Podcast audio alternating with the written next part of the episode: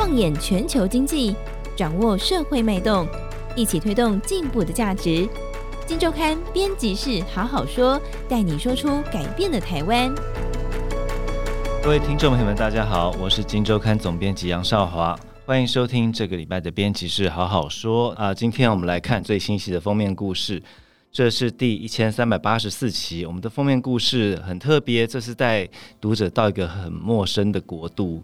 这个国家叫什么？叫做索马利兰。我相信多数听众朋友可能没有听过这个国家，但是就我们记者的回报，诶，索马利兰的人对于台湾倒是挺熟悉的，到底是怎么一回事啊？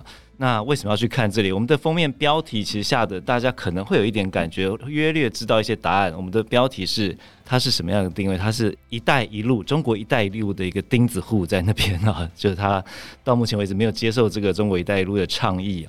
好，那今天跟我们一起聊的是这个题目的主作记者也到了索马里兰，深入去看了一趟。来，庭军，庭军好，董明好，大家好。庭军，我们为什么要去看索马里兰这么一个陌生遥远的国家？它在非洲的东部。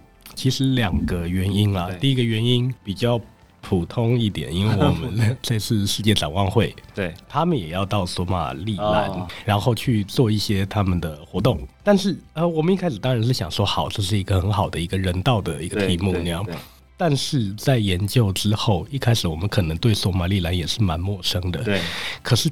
突然发现这个地方不只是一个贫穷而且需要援助的地方，反而它在东非，在它所在的位置就是一个呃东非最东侧的一个半岛上面，它基本上是无论列强，无论是中国，对，然后无论是台湾。都想要进驻的一个关键的地缘政治战略角色那样。那其实我觉得应该要跟大家谈谈索马利兰是一个什么样的国家了。嗯，那索马利兰呢，它其实跟台湾有一点像双胞胎。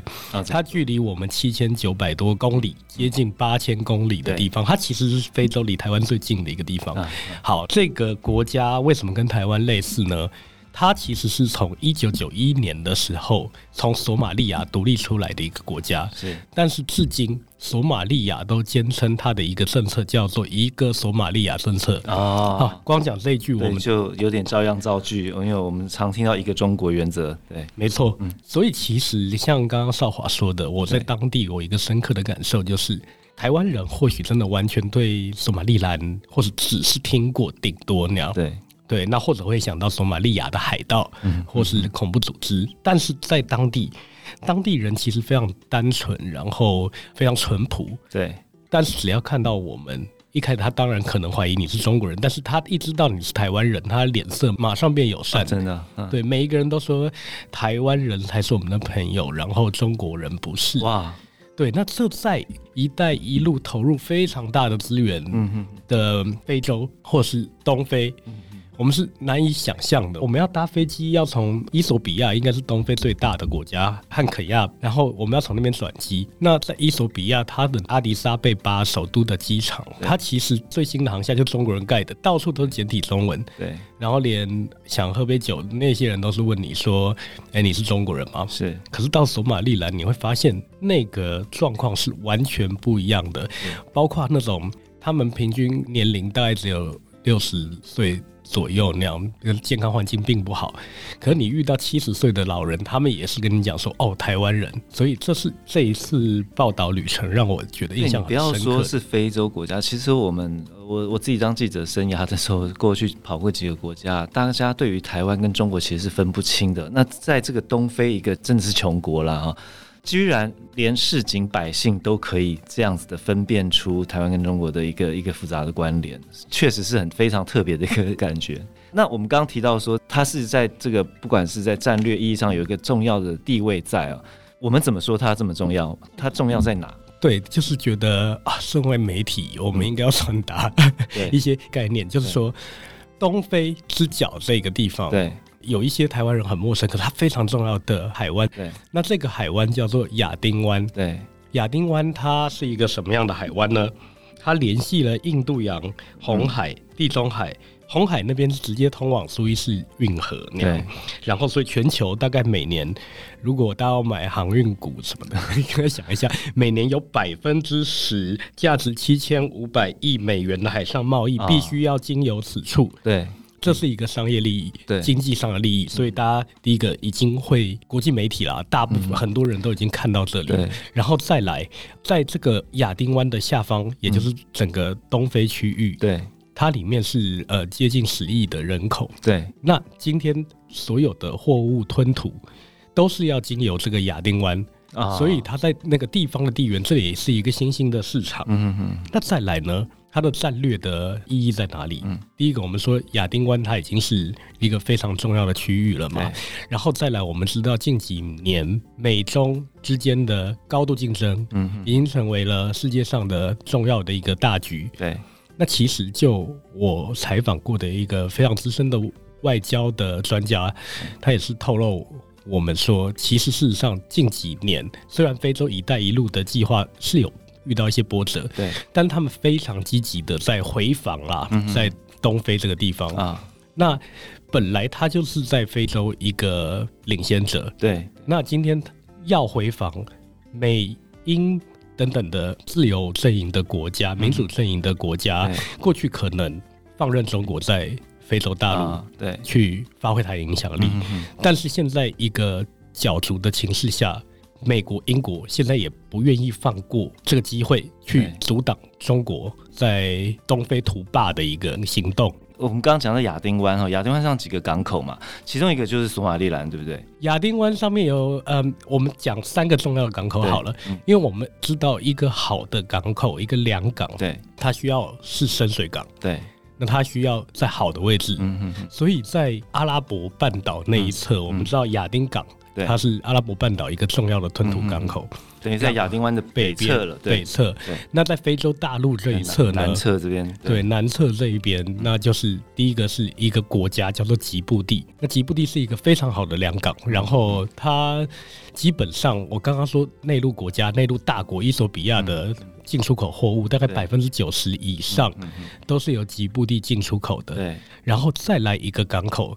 就是博培拉港，那博培拉港是在哪里？就是索马利兰最重要的一个港口。对对对，那这个深水港等等，我们一定会谈到嘛。吉布地跟博培拉这两大深水港口，他们之间的竞争关系其实不只是商业竞争关系，嗯、就像我们刚才前面讲的那个大背景，美中的一个竞逐和台湾的地位，哦、这两个港口的竞争啦，具体而为就可以显现出。这里外交、国际还有地缘政治战争的风局云诡这样。好，现在吉布地对已经被中国拿走了吗？吉布地已经被中国拿走了。Okay, 其实过去全世界第四大的港务公司叫 DP World，、嗯、他们跟吉布地有签约，就是说签了三十年的经营权的合约。但是吉布地这些年来，它其实是中国“一带一路”非常巨大的一个投资的国家啊。然后外债大概七成以上。都是跟中国借的，OK，所以无论是受限于外债的压力，或者是对中国的信任，对，他基本上他在前几年就已经把 DP World 算是违约，因为呃国际法庭已经判了那样，然后的赶出去，让中国人还有中国的国营事业在吉布地取得所有的经营权，OK，也就是说在亚丁湾最重要的那个港口，对，现在就是中国的完全，所以现在索马利兰的博培拉港变成是现在。各国想要把它扶持起来，跟吉布地来做竞争，然后取得一个不管经济或战略意义上的，在这边阻断中国的这样的一个独大的状况嘛，对不对？确实是这样，没错。好，那我们讲了那么多，我们就想说，哎，那台湾嘞？对，其实二零二零年这个，我说索马利兰它是国际孤儿，它唯一一个有高度官方关系的国家就是台湾。所以呢，索马利兰它跟中国没有什么关系，嗯，然后跟台湾反而是属于它没有邦交国，然后它不是联合国成员嘛，对不对？它不是联合国成员，对，就确实是跟台湾有点像。好，然后我们跟它成立了这个高度官方关系，是的，是的。那这种高度官方关系的意义在哪里？嗯，就是说，我们刚才说呃“一带一路”，如果我们用非洲之角来看的话，对，非洲之角包括吉布地、伊索比亚、索马利亚。还有肯亚，全部都欠中国大量的外债，然后也是一带一路的的签约国啦，对的签约国。那现在在整个东非，我们就剩下了索马利兰这一块，是没有中国力量在这里的。OK，那为什么索马利兰？我们就像我们标题写“一带一路”的钉子户，它为什么可以钉在这边？嗯，它为什么不会被呃中国给拿下来那样？那原因其实跟索马利兰的历史还有现在。我我们刚才谈到那个国际大事有关。第一个历史上，我们刚才说他很颠沛流离，他独立了以后，他一直不被国际上承认。嗯，然后索马利亚的理由叫做一个索马利亚嘛。对。那跟中国一个中国一样，那索马利亚是中国在东非历史非常悠久，甚至第一个国际的应该是外交伙伴那样。在这个状况下面。中国他想不想拿索马利兰？当然想。对，但他如果跟索马利兰签下有外交关系的话，他就违背了一个索马利亚的哦的政策。对，那就跟他一个中国的核心利益有一个核心论述上就变成有点矛盾了。对，对，就本身就矛盾了。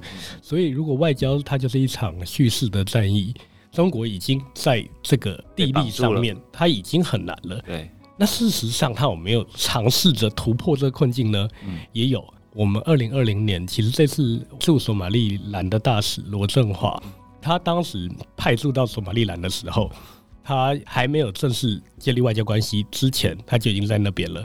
那其中就至少在他住的旅馆里面，就遇到了七八次中国人，OK，然后过来打探消息，然后甚至想要对他做一些什么。那这是人生的部分。嗯，等到签约以后。中国马上派了两批外交人员来，一个是当时驻呃索马利亚的大使叫秦简，然后另外又派了更高阶的来。那过去是没有揭露，但是其实据我们所知。他们提出了约莫三十亿美元的资助这是非常大笔的资助。嗯、对索马利兰来说，对对索马利兰，因为它的我们以年度预算来说好了，它也不过四点二亿美元，四点二亿美元大概是一百三十亿台币那样。嗯、那这一百三十亿台币，我们具象化的想的话。嗯是连云林县一年的政府预算都不到，所以三十亿美元那是一个非常大的诱惑。可是这些中国都失败了。嗯为什么？第一个是第一个他没办法承认，而索马利兰它的核心利益最重要的就是要获得国际的承认。是，然后再来索马利兰，它也是一个有选举，政府是倾向民主的，对，然后非常希望拉拢跟美国的关系的一个国家。嗯所以在这个时候，中国和台湾。他选择了台湾，然后他拒绝了中国的各种威逼利诱。是这个地方确实，现在美国和英国，像波佩拉港口，英国的 CDC 的，就是国家级别外交部下面投资公司，已经投入了很大的资源。然后包括刚刚被吉布地赶出来的 DP World，也投入了很大的资源。对，所以这个港口已经在我们亲眼目睹下，它已经是一个现代化港口，跟索马利兰其他地方都是黄土、骆驼还有象龟是完全不一样的。嗯嗯，这个就可以显见这个地方已经被民主阵营当做一个重要的堡垒和基地了。对，这样听起来的话，其实整个看啊，其实听君这一次从一个当然是世界展望会的邀请。呃，非常高兴可以跟他们一起跑一趟，但是整个原来背后确实是一场很大的一个棋局。我们可以具体而为，在这个呃，真的是一个东非一角的一个国家里面，看到大国之间的博弈啊，包括中国急于拉拢啊，然后英国跟美国的出招，然后在这当中呢。这个由于特殊的政治的关系，以至于中国虽然非常想要拿下来，但是也受到了一定的限制。于是台湾在这边呢，也就借此啊做一个杠杆。那在报道中你会看到，台湾在这里面呢，我们希望透过跟索马利兰的某些关系的一些新的做法啊，让台湾能够找到一些突破外交困境的方法。这些这么从大到小，这些事情都在一个这个东非这个国家里面正在。火烈的开打当中，我从这个故事里面，大家可以看到地缘政治的一个具体而为的一个激烈的状况。好，那以上就是我们今天节目“一带一路”的钉子户，我们到一个东非的国家索马里兰，带大家从一个小国看到一个国际大事，还有台湾的一个新的一个企图跟突破框架的方法。好，那有兴趣的朋友不妨多多参考。好，节目到这边，谢谢大家，拜拜，拜拜。完 Podcast 节目，有好多话想分享，想要提问却无处可去。别烦恼了，现在只要点击资讯栏 Discord 社群平台连接，输入昵称就可以立刻问问题，与主持人互动。让我们一起在学习的路上不孤单，等你来加入。